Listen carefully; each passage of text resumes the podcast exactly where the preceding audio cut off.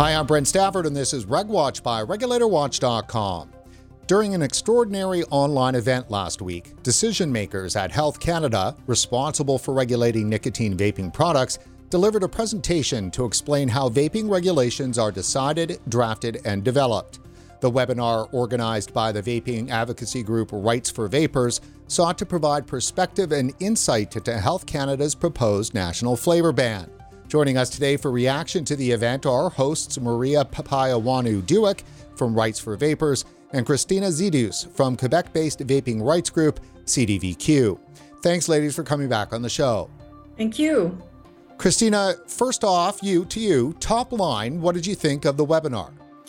Well, like I said during the webinar, at the end of the webinar, it was clearly a very frustrating process for a lot of people to listen to because they essentially just repeated every argument that was in the original um, Canada Gazette publication. Um, so there was no real new info, um, and um, and the questions that were submitted, let's just say that they were very uh, unprecise, imprecise, and very broad in their responses. So there's obviously um, dissatisfaction, I think, by many people uh, with the answers that they got. But on the on the positive side, this is something that Health Canada has never done, and so that's testament to the incredible effectiveness of the campaigns that we've been waging.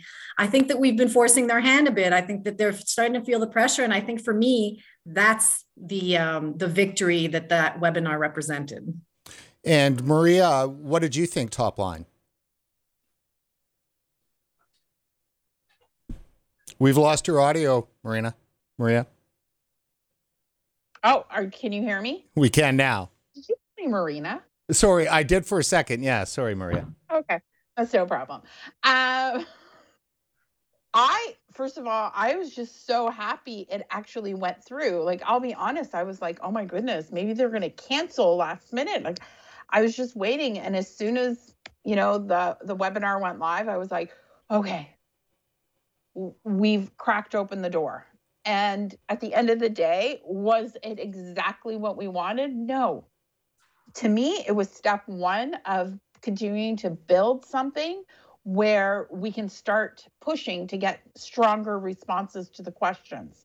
I think for a first time, it was a very detailed about how the process happens. Um, I think the answers were wishy-washy. Like, you know, they weren't precise for the, the specific questions. But I don't think Health Canada, and this is where I can, like, you know, I'm the one that emailed and said, please do this. I should have been more um, upfront and explained the the knowledge base, how informed many of the people that are going to go on this, how experienced they are, how well read, how well versed. And I think this is just a great first of all, there's going to be a next one. That's the way I see it. And the next one will be better. And the goal about all this is to have a group of consumers that will be talking with Health Canada like any other drug out there that is regulated that will give feedback and their voices will be heard to shape future regulations. Vaping has been solely regulated without the voice of the consumer at any of and I hate using the term the table, but that's what it is. So, you know what? Whatever it needs to do to get to that end goal of having consumers at that table, I'm going to continue to be part of that. I won't be at that table. I'm not considered a consumer, but I hope people like the Marion Burts, the Janines, everyone we see on Twitter will have an opportunity to be there. So to me, I thought it was the fact that it happened was wonderful and it was amazing. And for full disclosure, I take things so personally. I was like, oh my God, I failed when I saw everybody complaining, but I did take a step back and I realized this isn't about me. Drop my ego. I, and I, I would have had the same frustration. Absolutely. Well, and that's good perspective, I think, for everyone, including yourself. Now, not that I need to remind everybody here, um, but for any viewers that are watching live or obviously um, in the taped version that we'll be pushing out there, keep in mind that there's been a lot of regula- regulatory action that's been going on over the last two years, but it's really the flavor ban is pretty much, you know, Damocles sword, you know, coming down on the vaping industry in Canada. So let's let's dive in because that's really the context of what's going on here. if Health Canada hadn't spent any time, see, uh, you know, seeking you know, dialogue uh, to a large extent with more of the general public, which kind of what this webinar is. It's very public facing. It wasn't just advocacy groups and so forth. So, what is it about their need to do that? I'm hoping that we might be able to find, you know, glean a little bit of that out. So, we've prepared uh, some soundbite collages here from the webinar. It's, we're not going to replay the whole webinar, but some some good chunks that we can share with the audience and then talk about. Let's listen to the first one. Welcome to this webinar on the regulatory process, how vaping regulations are decided, drafted, and developed. Bienvenue à ce webinaire sur le processus réglementaire, comment les réglementations sur le vapotage sont décidées, rédigées et développées. So my name is Sonia Johnson. I'm the Director General of Health Canada's Tobacco Control Directorate. Sure. Hello, everyone. Great to be with you today. Uh, my name is Laura Smith. I'm the Director of Tobacco and Vaping Policy. Je suis la directrice de la politique sur le tabac et les produits de vapotage. Bonjour à tous et à toutes. Mon nom est Denis Chouanière, directeur du Bureau de la réglementation des produits du tabac au sein de la Direction de la lutte au tabagisme. Denis Chouanière, Director of the Tobacco Products Regulatory Office in the Tobacco Control Directorate. So we know that there has been a, a rapid increase in youth vaping uh, that we've seen not only in Canada, but that has also been seen in the United States. And so while we recognize that there's no single factor uh, that has been responsible for driving that observed increase, um, there is research in the in this area that identifies the availability of a variety of desirable flavors as one of the key factors uh, responsible for this increase. So with the proposed regulations uh, for vaping flavors, um, that we just recently consulted on, uh, it's expected to contribute to making these products less appealing to youth. Um, at the same time, the, the proposed regulations would still maintain access to some flavor categories like tobacco, mint, and menthol. Uh, and the reason for doing this was to have uh, flavors on the market available for adults who smoke and who wish to transition who have already transitioned uh, to vaping. And we do uh, want to continue efforts to help people who smoke to quit and remain and remain smoke free we at Health Canada, we're, we're aiming to take a balanced approach um, that is really to provide access to adult consumers while also taking uh, necessary steps to limit the appeal uh, of these products to youth. Limit the appeal of these products to youth and strike a balance. Now, strike a balance is exactly what Health Canada was saying five years ago. Yeah, that's right. And uh, five years ago, flavors were part of the equation. Um, obviously, I mean, you didn't ask this, Brent, but I'm going to go ahead and uh, do my spiel on this. the clip is, I think we would all agree, uh, vast oversimplification of the the reasons why some youth um, take up vaping. Right. What we're doing is we're completely ignoring um, who these youth are in terms of their risk profiles, the risk factors that they already have. So what we're seeing is that uh, smoking rates among uh, minors, uh, youth have have like completely collapsed in the last five to ten years um, everywhere in Canada, um, and a large part of that is driven by the availability of vaping. So youth who would have previously previous to vaping being available on the market have been smokers are now vaping instead. Now, obviously, it goes without saying that nobody wants a youth to be either smoking or vaping. But if they were going to be smokers, then vaping is clearly the better option from a public health perspective. And I think that element is is completely ignored uh, in Health Canada's presentation. Yeah, Maria, what are your thoughts on that first opening clip? Um, 100%. They did do this. They skimmed the top. They didn't deep dive on anything. Um, I think to me, I'm going to say this again, it's an opportunity to go back and say we want deeper questions. We want co- consumers to be part of this process. We want consumers to do a Q&A. Um, I think there's a lot out there, and I think we would just have to dissect it and do it into parts. Like to talk about the youth vaping epidemic, that's more of a debate where um, things, but I do agree that I think they gave the bare minimum 100%.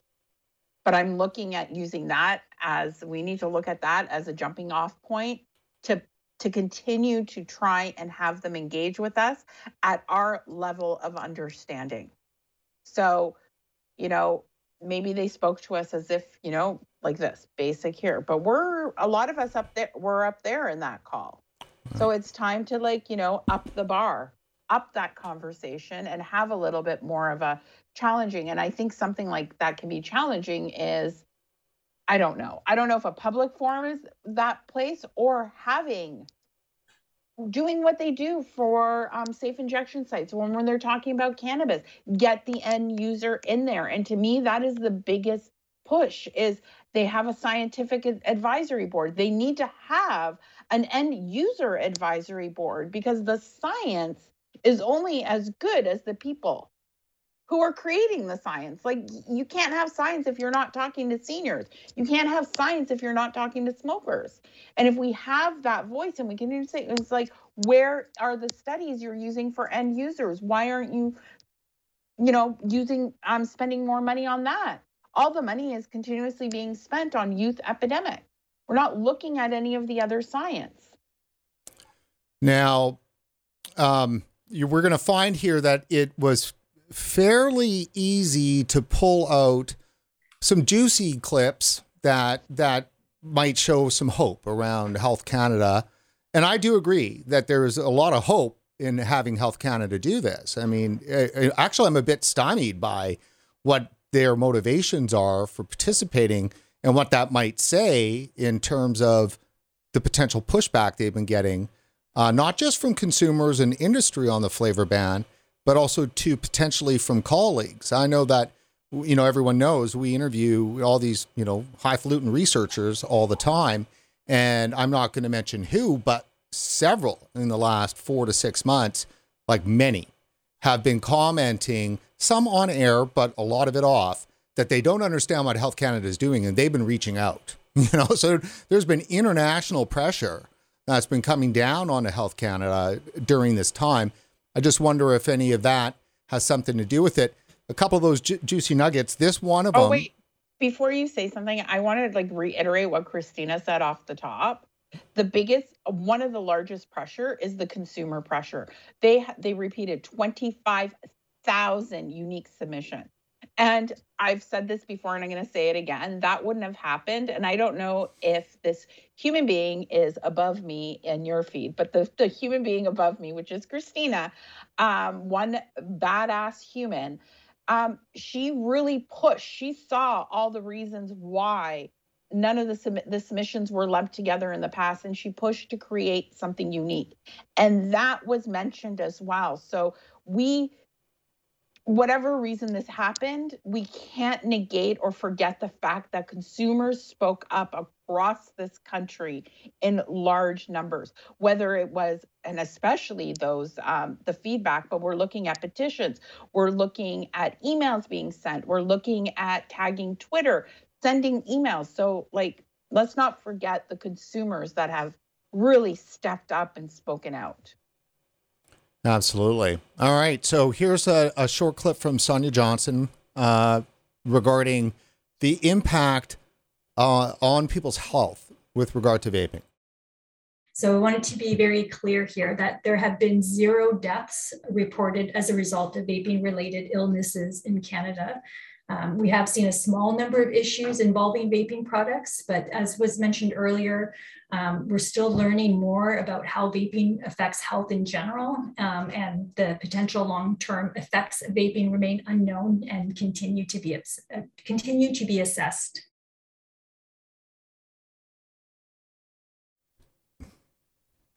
To the point that you made, uh, Christina, uh, right off the bat, the premise behind all of this regulatory action is this teen so-called epidemic, but that was in 2019 and it seems like the, you know Health Canada is frozen in time. That certainly was clear to me watching this webinar. Is that it's like everything moved to 2019, and then from there then on, that's it. That's they're not taking any new data into account. Did you get that sense? Yeah, I absolutely did. I I, I think that, uh, and just to kind of add on to that, what keeps getting lost in the conversation and I think it's shocking, is that tobacco is the leading cause of preventable death and disease in Canada. There's literally nothing else that kills more people that's preventable. It is it's tobacco use, and uh, the number of Canadians that die every year is shocking, uh, and it it uh, looms over and is far greater than other causes of death like car accidents and um, murder and all the other things that you people tend to over uh, exaggerate in their minds. But in fact it's tobacco use. And i think that's actually part of the normalization of tobacco related deaths and disease. They often talk about the renormalization of uh, smoking through the act of vaping. But I, we have no evidence of that because smoking rates keep dropping for all the age groups. But what we do have is the complete ignoring of uh, the devastating impacts that smoking does have uh, on our population. And I think that to me is unacceptable. Um, I, I, completely sympathize with not wanting to, uh, you know, just sit by and let things happen when it comes to kids uh, picking up vaping. But that's an education campaign. That's a like you you do a good proper education campaign. You make it a boring medical uh, sorry uh, harm reduction device that adults use who are former smokers. Uh, what could be simpler than that? Nobody wants to do that. But if you keep promoting like um, hysterical media coverage of exaggerated harms with regards to youth um, all you do is make that product a, a lot more appealing to youth who share those risk factors, who are prone to risky behavior. Maria? Yes. Uh, well, I was hoping you might have something to add to that. That is uh, shocking that I would hand you the, you know, the mic and you've got nothing to say. So then um, let's. Well, go ahead. We're here. I'm going to say something. Um, I think I was at a meeting with, you know, the people who invented five by 35, um, they were all there applauding themselves because what they didn't, what wasn't mentioned was that we've hit below five by 35 in youth smoking. So those targets have been hit the five by 35. There's also um, a big movement to push remove the word smoke and use nicotine. So, and you could hear it happening there was a big movement to um, lobby Health Canada to ensure that you know they're stricter on vaping and just offer not even mint. Um, so it looks like tobacco control has you know an alternative alternative motive, and um, yeah, they I don't know the way I see it in the thing is is you get rid of flavors you increase smoking. And i think we need to have a proper study done. I think health canada should have looked at what the results were by the nicotine cap and then taken a pause. But this was back to back to back. Um, it was disappointing. I think the biggest bombshell was zero people have died of vaping. Yeah. And it was and- just a full stop. There was no but. It was zero people have died of vaping. Uh, I'm very conscientious of the word but. Um, being in recovery, we're told we're not allowed to say something and use the word but when we apologize or make a statement because it negates everything that you say beforehand. So that's something that I'm always trying hard to pay attention when people are communicating with me. Um, they made that as a full stop. And that was probably the only question they answered um, precisely yeah, so. they answered it precisely, but they didn't. They don't do anything in terms of like clarifying that information no, to no, the general I, I, public.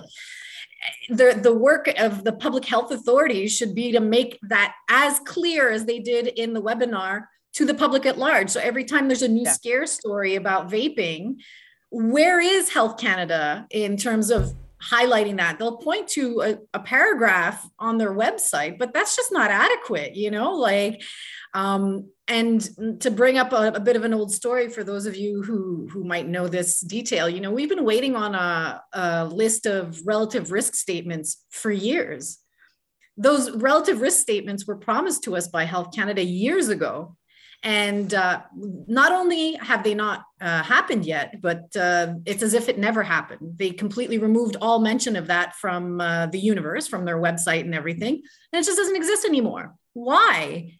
Why do that when you you acknowledge yourself that the public is like vastly misinformed about the relative risks of vaping versus uh, smoking. And let's actually, I've got that Wait, uh, by isolate. A, sorry, there is a court case though, because someone actually sued Health Canada. So they can never be removed. It might be removed from their website, but right now they are waiting for, I don't know when, I think they got a court date and they're heading to court. They're collecting their affidavits. And for the first time ever, once that becomes public, we'll understand where our government, where Health Canada stands when it comes to vaping in a very different perspective. So I have, uh, it was Laura Smith, who is, I think, new to the file. At, two months. two months. And uh, this will be the first time that we've played her in this in this episode. Let's take a listen. We know that pu- the public perception of health risks of vaping is somewhat muddled. Our own research through the 2019 Canadian Tobacco and Nicotine Survey found that a majority of Canadians thought that using a vaping device was either about the same as cigarettes in terms of harm or didn't know.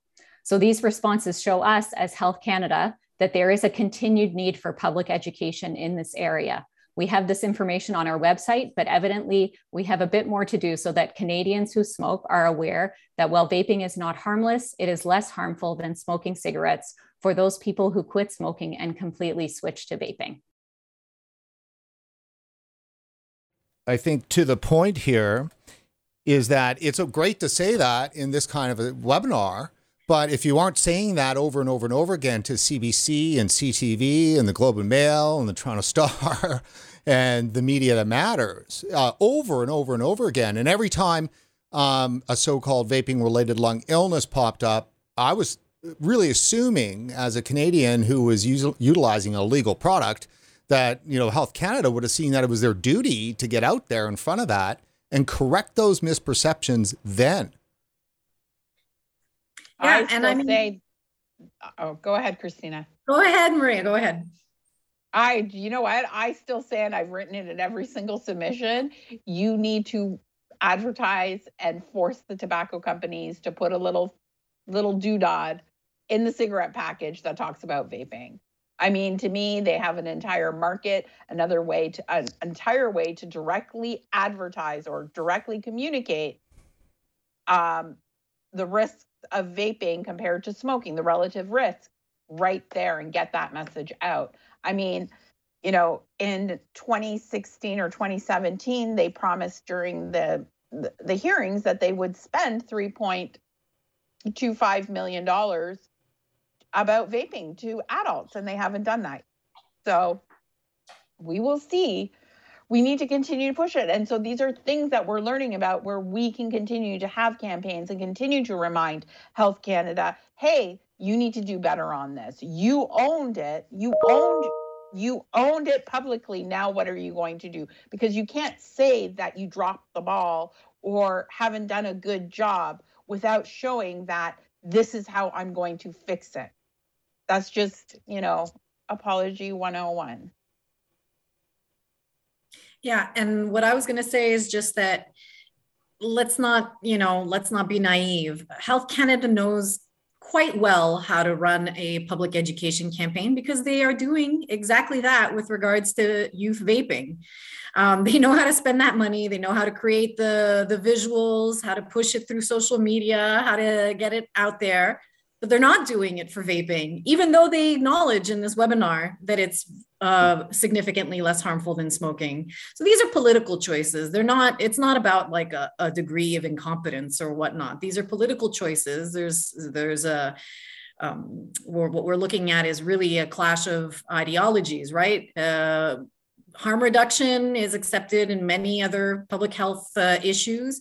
But sadly, the, there are groups in, in Canada who very much oppose harm reduction in, in when it comes to tobacco use. And uh, completely ignore the fact that the very best methods that have been put forward to date um, have a hard time reaching five or six percent uh, efficacy, like uh, success rates uh, for for smokers. So they're not really offering options to smokers um, that are reasonable and and that work. Vaping can be twice, if not more, effective than uh, than those options. Um, so clearly, smokers' lives don't matter to the people who are pushing these anti-vaping campaign, campaigns. They have a very prohibitionist point of view, and it's like quit or die as we say. And and that's all there is to it. And i unfortunately those people have a lot of influence when it comes to um, health canada. Now speaking of I, health oh wait a second. I, sorry i want to say something before i had an aha moment today when i was writing a tweet. And i realized this and i have been guilty of doing this. And here's the thing is that when we when we talk about people who smoke we call them smokers they are not a noun. They are a, they are participating in an action.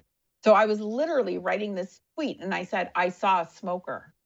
The definition there is no definition of a smoker. We like you know what i mean? So we have some like i personally have work to do because it is people who smoke. We are we are we are not our action. Yeah that's actually a, a very like uh um that's a, that's a perspective that's very much promoted by harm reduction activists. It's not uh, uh, drug users; it's people who use drugs. It's right. not yeah, and I yeah because we're not we're, we're, we we shouldn't be defined by an addiction. Um, but I've made a conscious like starting today because it was so weird. I'm writing this tweet and I'm like, no, I am not going to call someone a smoker. No, it is someone who smokes, someone who's addicted to nicotine, someone who is doing this. Like those are the words that I think I I am personally going to make a better conscientious effort and hopefully anybody that's reading this don't refer to yourself as a former smoker because I do that all I've done that all the time. Let's refer to us as I used to like I used to smoke. Like let's keep it as a verb and forget this whole noun and definition of who we are because you know what? We are all people who took a risk and took autonomy over our own decisions albeit that we've had every single obstacle thrown our way by the very public the public health unit the unit that has been begging us to stop smoking begging us to stop smoking giving us all these choices. And all these people that are saying for decades they've worked so hard to try and get people not to smoke what i realized like you know no you know what?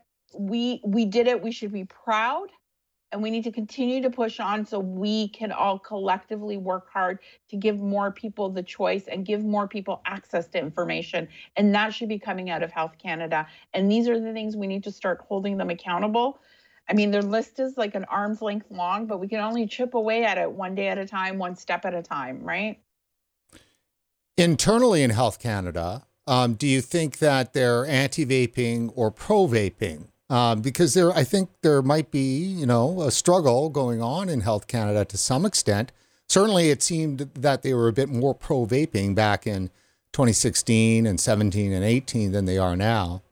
Um, I don't know if this is connected to this next clip I'm going to show, but we have Denis uh, Chouinard uh, next uh, from Health Canada to share. And one of the key aspects of this webinar was really talking about the process. And I think that's important. I want us to make sure we stay on that because there is this process that's steamrolling uh, down the tracks. And I, you know, it feels like it's getting too late. And so we're going to get a little bit of Denis here. If you look at the first principle here, uh, it aims to protect and advance the public interest and support good government.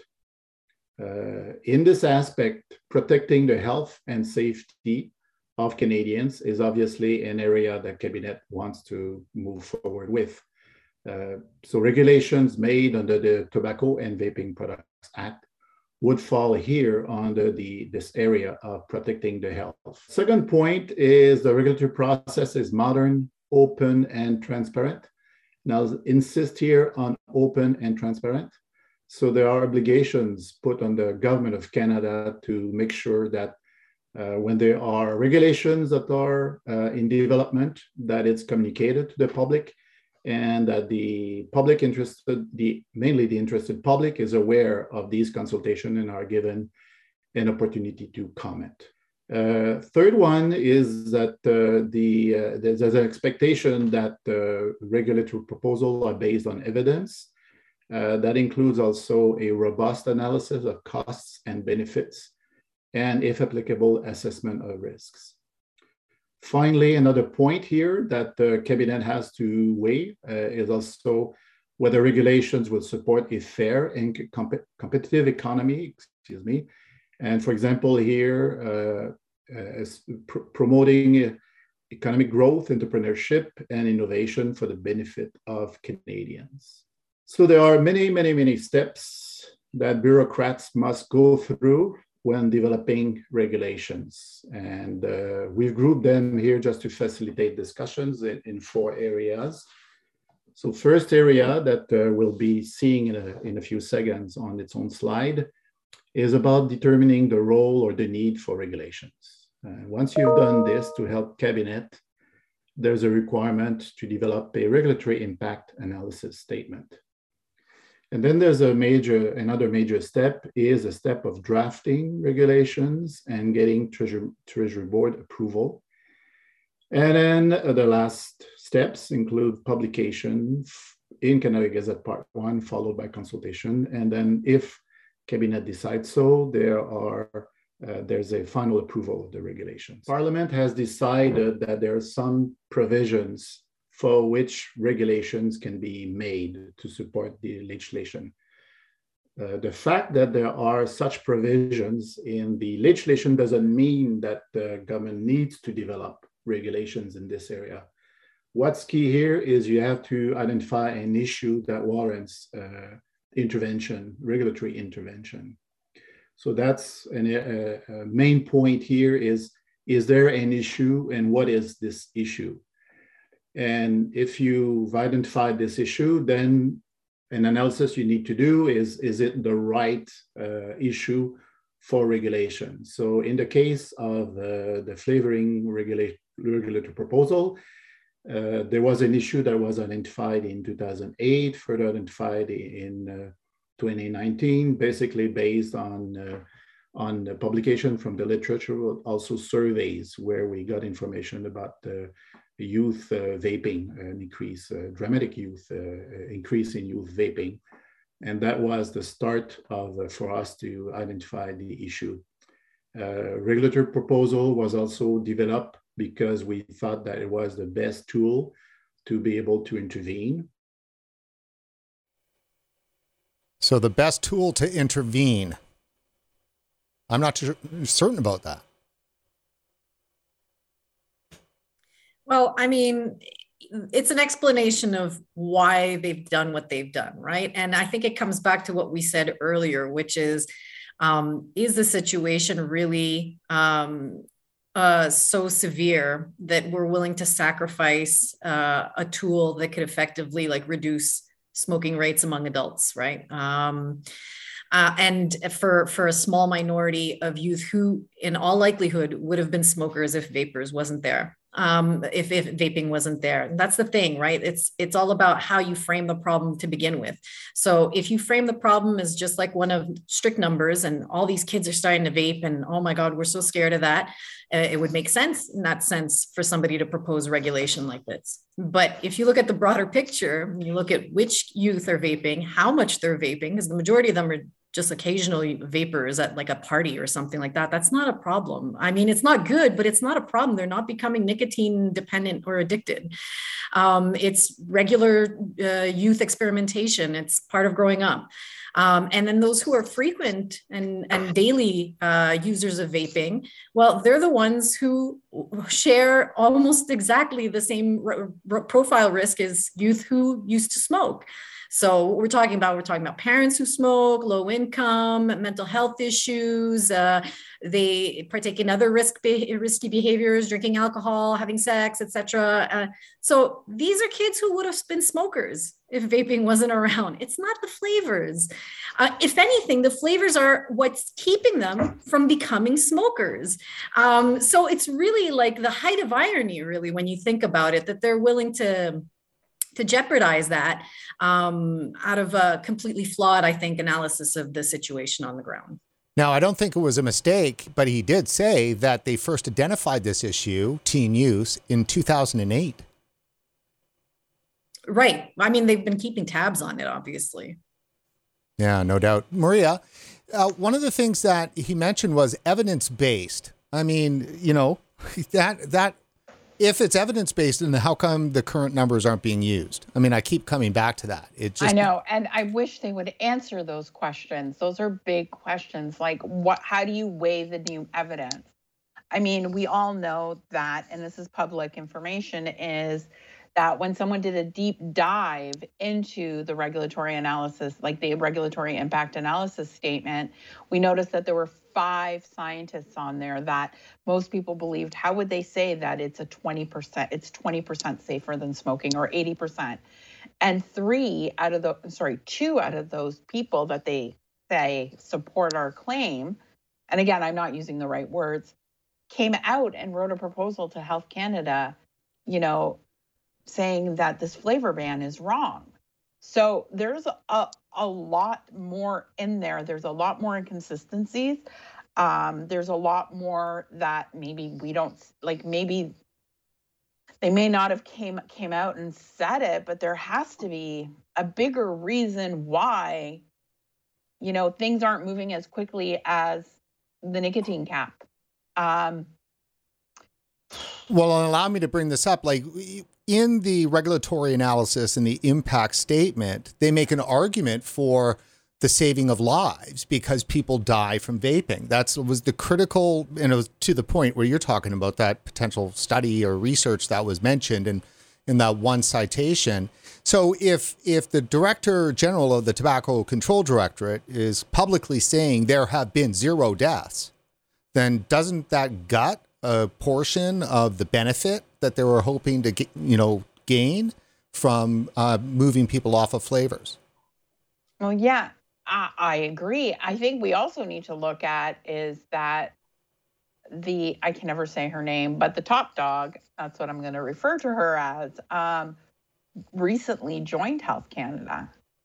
So I don't believe the nicotine cap and the flavor ban came out during like within the short period of time that she was there at the realm that was being done.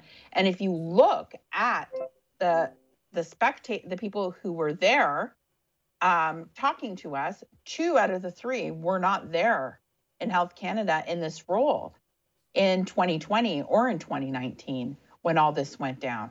Only one person and that's denis has been a consistent and denis is a staunch supporter of you know, tobacco control. And like, albeit, like, I mean, all all the more power to him. I I I, I respect and value people's um, position, just like I expect people to respect and value my position.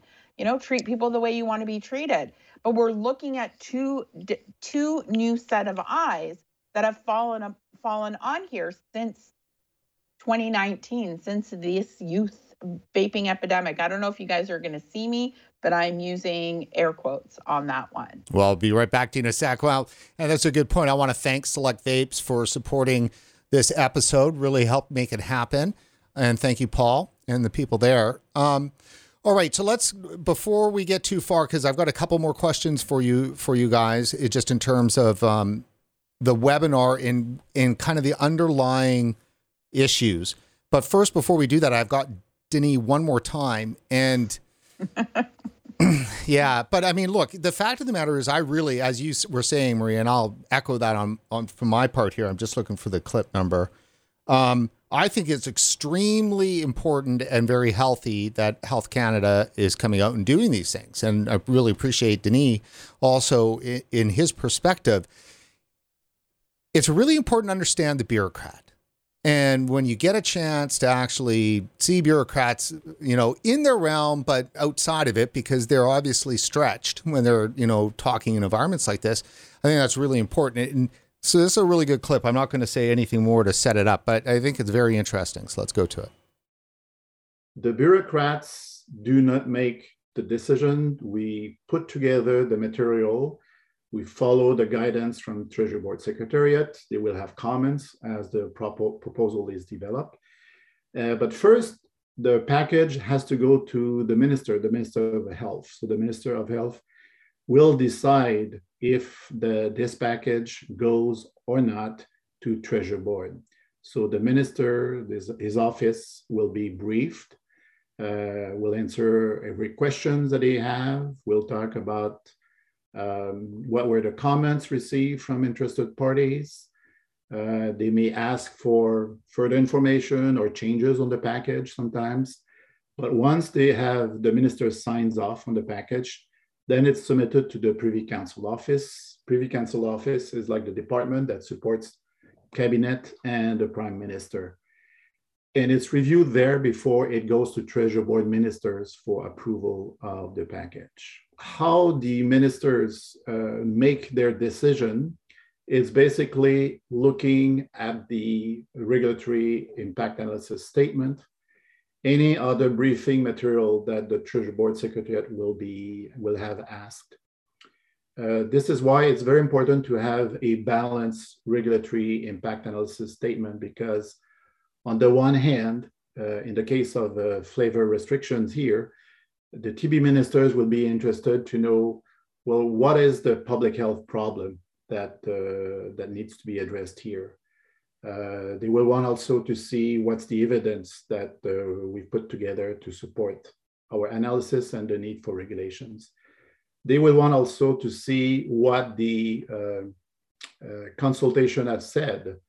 So the fact that the department consults, it's not necessarily to decide whether or not the package goes forward or not.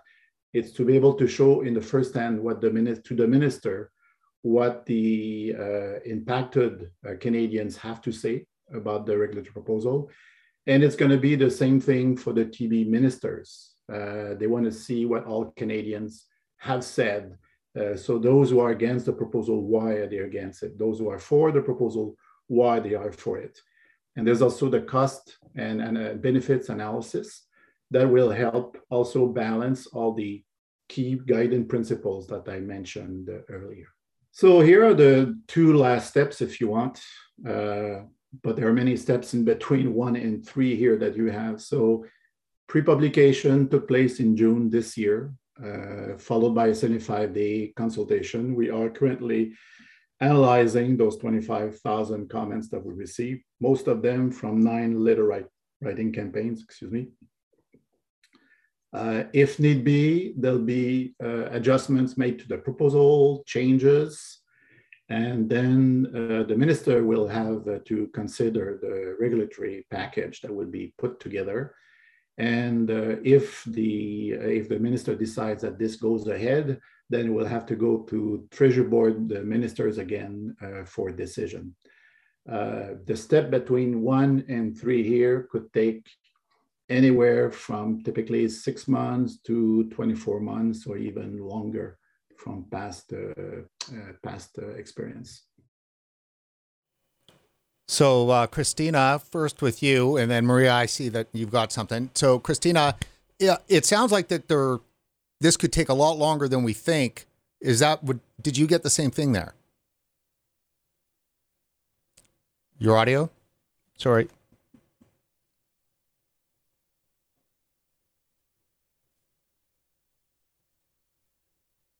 I think you're muted, Christina. Yeah, she might have been might be muted. Uh-oh. Uh didn't happen here. Look on your Skype. Are you muted? Can you hear me now? Yes, we can hear you now. Okay, because I I tried to use a headset, but it wasn't working. Sorry. Oh, that's okay. Apologies. Um, so um, yeah, I, I, definitely have that impression. I think that uh, again, I think that's the outcome of our campaign. I mean, twenty-five thousand submissions from consumers all saying that they're against it. It's going to raise some eyebrows. I'm I'm not entirely sure that that's the usual uh, par for course when it comes to these types of public consultations. I'm, I'm relatively certain that's uh, uh, pretty high. mm. So um, I'm thinking it's had the impact, and they're probably doing a bit of a rethink at this point. At least that's what I hope. Of course, we don't know. Uh, anything is a guess at this point, but that that's my impression. Maria. My impression is exactly the same. However, I saw Easter eggs. I saw Easter eggs dropped in for all of us right across this presentation. Um, this one was a key. He stressed the Minister of Health. He kept stressing the regulatory impact analysis statement. We have enough data to be able to do this. There is nothing stopping any single consumer from writing to the Minister of Health, either Caroline Bennett or Jean, is it Decloux? Did I get that right? Duclos. Jean-Yves Duclos. Uh, Jean-Yves Duclos, which I really want to tell everybody that Christina marched her butt right up to his office during Vape Tour 2021. And you know what? She went in there fearless and just spewed everything for vaping, which was honestly, that was kind of cool that we did that. And he ended up being Minister of Health. I mean, you know, whatever you go there, there's going to be a memory somewhere down the road when this becomes a bigger and bigger issue for his office. Um, I think we need to figure out how to communicate in a respectful and impactful way with um, the ministers because it literally seems like it all lies in their hands.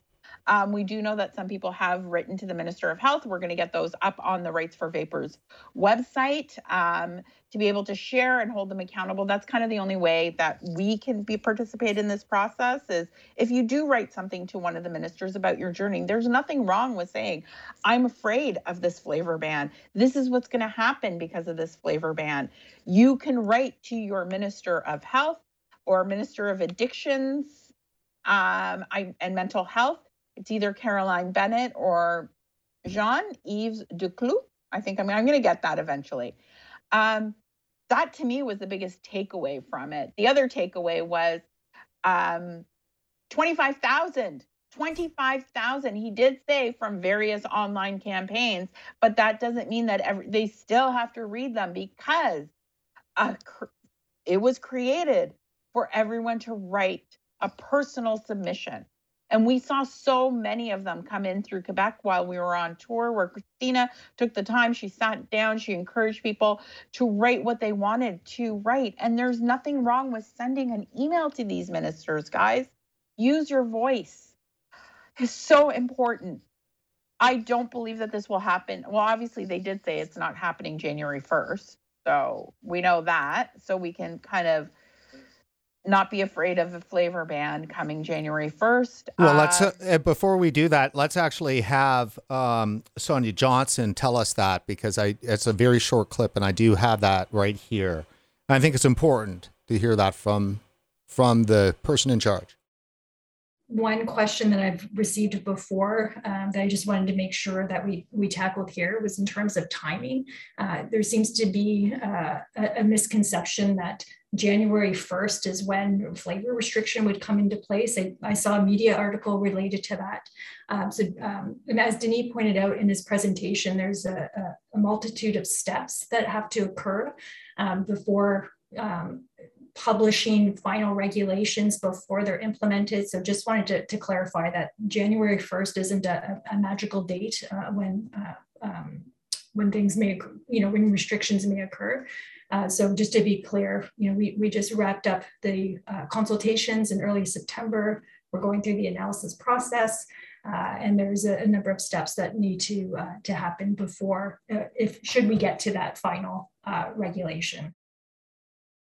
Should we get to that final regulation? Easter egg. I'm just, I, guys, I'm sorry. I'm looking at all this. I'm not looking at, they didn't answer the question um, perfectly. Well, they they high level answered the question. I'm listening to like the things that they're saying um, that question wasn't part of it. They chose to put that question in. Um, the question was originally someone asked when is this flavor ban going to happen? Um, i we we have come this far as as consumers uh, uh as people who smoked people who might go back to smoking, people who have an addiction to nicotine. We've come this far with vaping and pushing back every step of the way by using our voice, by telling our stories, and by literally pushing back. And there's nothing that should stop us. We have a new government. We obviously have a new um, group at Health Canada. Um, I do believe you asked that question. I do believe it's a mix of people at Health Canada people who see harm reduction and see tobacco harm reduction, and another group of people who don't see this as a suitable form of harm reduction. And what we need to do is we need to pile up that evidence for those team members that are, you know, vaping. Like see the value of vaping. We need to continue to have those conversations. We need to continue to send those emails. We need to continue to you know sign the petitions i'm like you know over 300 people registered. And i'll be honest like because we did it through eventbrite only because we didn't have access to the link. And as a heads up i'm going to apologize everybody. Eventbrite sent out emails whenever they felt like it. They didn't listen to the instructions so i apologize if people got eventbrite emails afterwards. Um, but we had over 100 i think it was 175 at one point christina. Do you remember how many people were on that call? Like about 175 yeah. people from all walks of life. We had consumers on there. We had lobbyists on there. We it was a big deal. You know what's going to be the biggest deal is when we get that second webinar and where mm, hopefully fingers crossed they'll engage with the people on the other side. And at the end of it, the long road down there, that we have a standing committee of end users of electronic cigarette talking with Health Canada and having an impactful conversation with them and having an impact on future regulations. Like it's hard because it's not just you know the pipes and uh, you know the smoke free physicians there's tons of children's doctors that are probably lobbying health canada. There are like there's more people than just what we see as our enemies online. And i'm using enemies because technically all they want is a smoke free world and i wish they would understand that too because that's all we all want. We all want a world that's smoke free the only difference is is that we we believe in getting there in in different in a different path. And vaping is our path. And these other people who want a smoke free world, they don't believe in vaping. They'd rather quit our way or die. And it's quite evident. Well, and I, I'm I'm going to throw my hat in on recreational nicotine user. Don't call me an addict. I'm not a smoker anymore. I'm a rec- you know I use nicotine, so makes me happy. I enjoy it. It's pleasurable, certainly with the flavors that I like.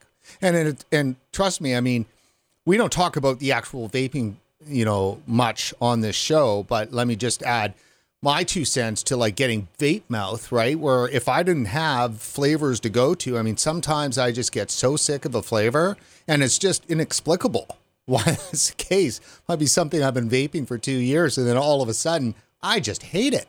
And then I'll go through like two, three weeks of being frustrated finding a new flavor that really works for me as I'm switching around.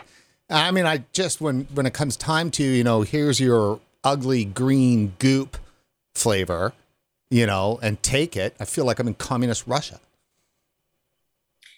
Well, yeah, I mean, uh, kind of like uh, going on from what you just said, uh, Brent, uh, that's definitely something that's uh, an important point to raise. And also, like with regards to my, in my personal case, you know, um, I cannot stand the tobacco flavors in vaping. Uh, they, I find them revolting.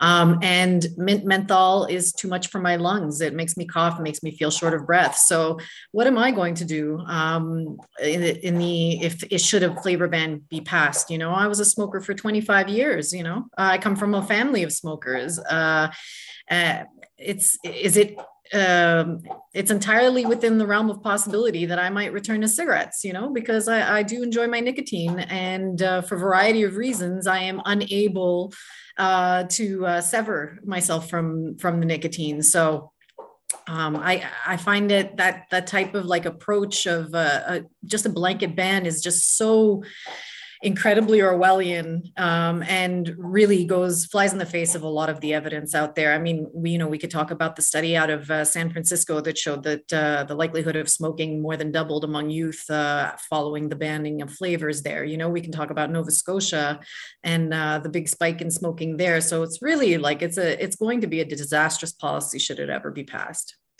Now that is true, and uh, mindful. I've got two more clips um, that I want to play, and when I mean mindful, I mean mindful that, you know, it's not that I purposefully pulled these clips out in order to make Health Canada uh, look appealing in terms of their position, like that somehow soften up their position or anything like that. But as Maria said, I mean, and I said it at the start, there are some good nuggets of stuff in there, and the it's not like that there's d- dastardly stuff. So it's kind of strange the way that worked out. However, though, the last two clips, one is good, one is bad. Let me leave it at that. So let's start with the bad. This is not a very good clip. One other point that I wanted to raise here as well was just to clarify, in case it's not uh, uh, widely uh, known, um, is that uh, even if the government were to move forward with uh, proposing restrictions or pr- putting in place restrictions with regards to flavors, um, this would not apply to vaping products that uh, are submitted under the Food and Drugs Act for a therapeutic use. So, for example, submitted for a cessation aid. So I just wanted to highlight that that is an alternative avenue uh, for getting flavored vaping products uh, to adults who want to use them to help stop smoking. All right. Which one of you wants to take that on? I'll take this on because this is my nightmare. if you look at proposals that um, Smoke Free Physicians has put in and some other people, they are pushing for vaping to be removed from TVPA and become a non consumer product. Vaping has always been available as a pharmaceutical product. There is a reason why organizations right now are now all of a sudden saying it should only be. There's always been that choice. Why has no one actually put one in a pharmacy? I have no problem if they're available at a convenience store, at a vape shop, and at a pharmacy. I say them it's all about access, but you cannot remove the freedom that a Canadian has to be able to get that sense of community or that sense of familiarity where they're already getting their product, adding a pharmaceutical um, line to it. It's in, in addition can only strengthen the image of vaping. And I do believe that pharmaceutical, the pharmaceutical industry is pushing for this product to be removed from TVPA, become a, a pharma product only, because they still, because they do see the value of vaping. No matter what you want to say, everybody still sees it, but they want to control it. And I've said this so many times imagine try getting drugs right now from a pharmacy. You wait a half an hour to get your medicine and they spend 3 minutes with you. Remember that first time you walked into a vape shop and how long the vape shop owner spent with you. The pharmaceutical industry does not have the capa- pharmacists do not have the capacity or the time to be able to help people through harm reduction. Although they say they do, there is something different. When someone like me, when someone like Christina takes the time to listen and empathize because the best because we've been there we don't even have to try and put ourselves in someone else's shoes. We were in those shoes. Those are our shoes. So you know what bullshit you know go ahead go make your vape at the pharmacy but what they're what they're trying to do is make it quit our way or die. We will control everything. Right. So just to add a little bit to what Maria just said, um, I think the the obvious argument here is that if flavors can be added to a prescription vape device, uh, then clearly there's not a problem with flavors per se um, in terms of a health perspective, because uh, that's also a, a, a, red herring that's often bandied about that we don't know what these flavors can do uh, in terms of health. Because really, we do. Uh, right. What we know is that it's, regardless of the flavor profile, it's always less harmful than smoking combustible tobacco. That, there's no doubt about that and then uh, making it prescription only. Uh, of course, nobody's against uh, prescription devices. Absolutely. If anything, it just uh, reinforces the uh, the legitimacy of the product and could help change uh, public perspective on it. However, removing it from a consumer perspective, from consumer available points of sale, is a disaster because tobacco is available everywhere. Everywhere. And it makes no sense. It would make about as much sense as saying that we can, that for people who don't want to continue to eat fast food, highly processed foods that they need to get a prescription from their doctor in order to eat, get their, their vegetable. Uh, like it makes no sense. You should have those things available, the safer, less harmful options available, as long as the most harmful option continues to be sold as a consumer product, literally five minutes from anybody's doorstep. So th- it's just completely ridiculous. Um, and and the flavors, of course, are key because we see, just like John Britton, I'm going to paraphrase him now. John Britton makes it clear: uh, anything that you do that reduces the efficacy or the palatability of vaping products to the consumers is, in essence, uh, an endorsement and and uh, an encouragement to to more smoking. And that's it. That's all there is to it. Uh, so so um, i think that this is all a red herring. Prescription products are fine. And like maria said nobody's stopping them. Let them put out their prescription products. But by but that has nothing to do absolutely nothing to do with its availability as a consumer product and as a harm reduction device because uh, um, a medical product is going to make claims about cessation but we're not only about cessation. Cessation happens to be a very like uh, very high compared to other NRTs and other prescription methods when it comes to vaping. There's no doubt about that. But even for those who don't quit or don't quit as fast as NRTs would want them to quit, as long as they're reducing their harm, that is a positive. That's like a, a keystone uh, factor in harm reduction approaches. Every improvement is something that's worth celebrating. So every reduction in smoking, every like all of that stuff is like valuable to the person, obviously, whose life and whose health is at uh, at play. And um, I just don't want us to get that twisted. So this last clip goes to that point that you were just making, and it it's Health Canada. You know, they what what they're about to say here is a bite that should be played on every news channel in Canada ad nauseum uh, and that might just help a little. it this needs to get out there. Uh, we all know that tobacco products are harmful and that smoking is the leading uh, preventable cause of premature death and disease in Canada. The Government of Canada is committed to protecting the health of all Canadians, including helping them quit tobacco. I wanted to point out one of the things the Tobacco and Vaping Products Act did was create a legally defined category of vaping products. So, we at Health Canada recognize uh, the potential of harm reduction to help people quit smoking, helping those who can't or won't quit using nicotine to identify less harmful options.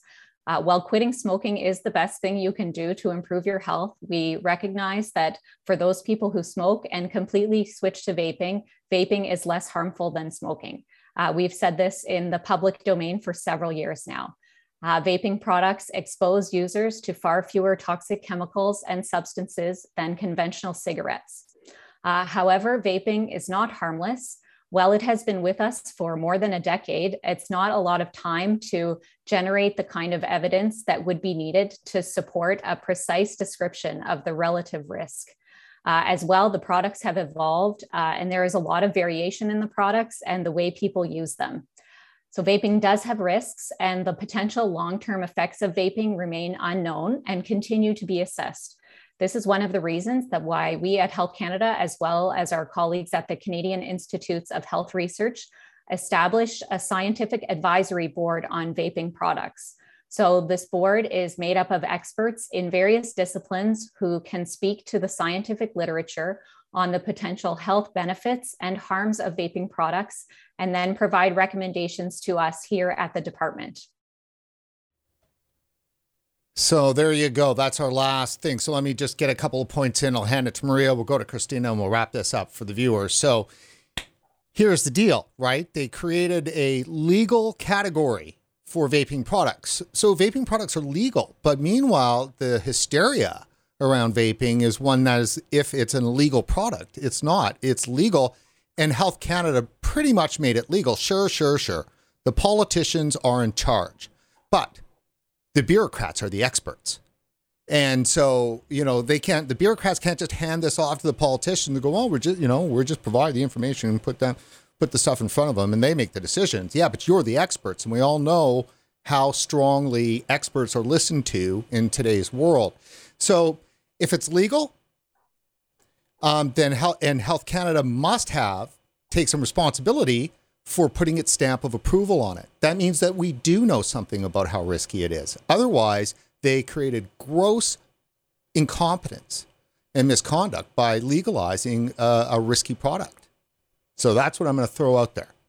Well, okay, if I could go first on that one, uh, Brent, uh, what you said uh, is actually really, uh, really key with regards to the experts and the sway that they have. Like, let's not forget that the the, the risk, um, the RIAS, I forget what it stands for, the uh, um, it has among many of, um, of the questionable information in it what maria mentioned earlier a, a claim of uh, vaping being supposedly um, 20% of the harm of smoking right so 80% less harmful where uh, most health authorities uh, peg it uh, at at most 5% um, so you know when you're looking at that you're saying well you know of course a politician uh, they don't have that information. They're going to rely on on the people that uh, give them this information, who are experts.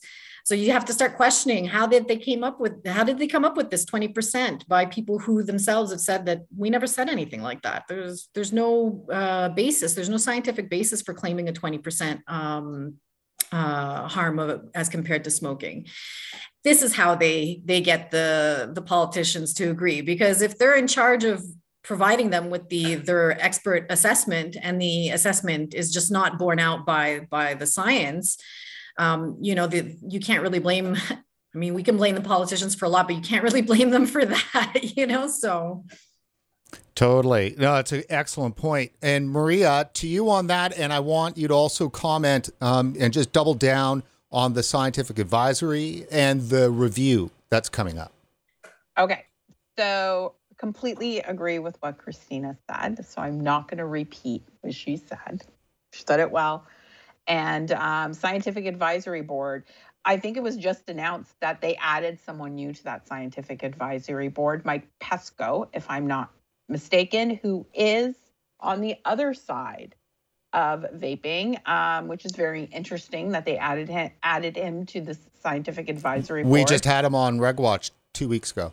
Yeah, so there are some changes happening to that board where I'm hoping there will be more balance, like, you know, between the two sides. What was the second part of the question? Sorry, and well, and the review that's coming up. So statute, oh, yeah. so, so, that's huge. We're looking 2022 is three years. There has to be a review, and I I believe that we should be seeing um, stuff happening about that review in the next couple of weeks, hopefully before the end of the year, if not, probably in the new year. I do know that there is a push to reopen this at HESA. There, um, there's a petition coming out um, before the holidays. So it's going to be 60 days. Again, we need to get this reviewed. And I, you know, in the heart of my heart is that how can they create such a dramatic, drastic um, regulation that doesn't sit well with most Cana- almost all Canadians who use um, vaping products. How are they going to dump a regulation that would just destroy the um, the path and the journey and the success that over a million Canadians have had, whilst then saying, "Oh, we're, we're going to review it." No, you need to pause on this regulation. Let's put it to the wayside, just like we did with the relative risk statements. If we pause the CG1 for flavors and never get to CG2, I promise you, Health Canada, I will never complain and ask where CG2 is for relative risk. We'll just say they're together in their own little home and we're going to wait for that review and we're going to do something about it. Also, I just really need to say this. There's a guy on um, YouTube, Yukon Striker. If you are the consumer from the Yukon that always submits on every single submission, every single petition, every single thing that we do for advocacy in Canada as Rights for Vapers, thank you. You are so far away, but can I tell you, you are so close and you're part of like the biggest community, and your voice matters just as much as, and if not more, than the millions of people in the southern part of this country because I tell you, I have a smile on my face when I see Yukon pop up on one of those maps.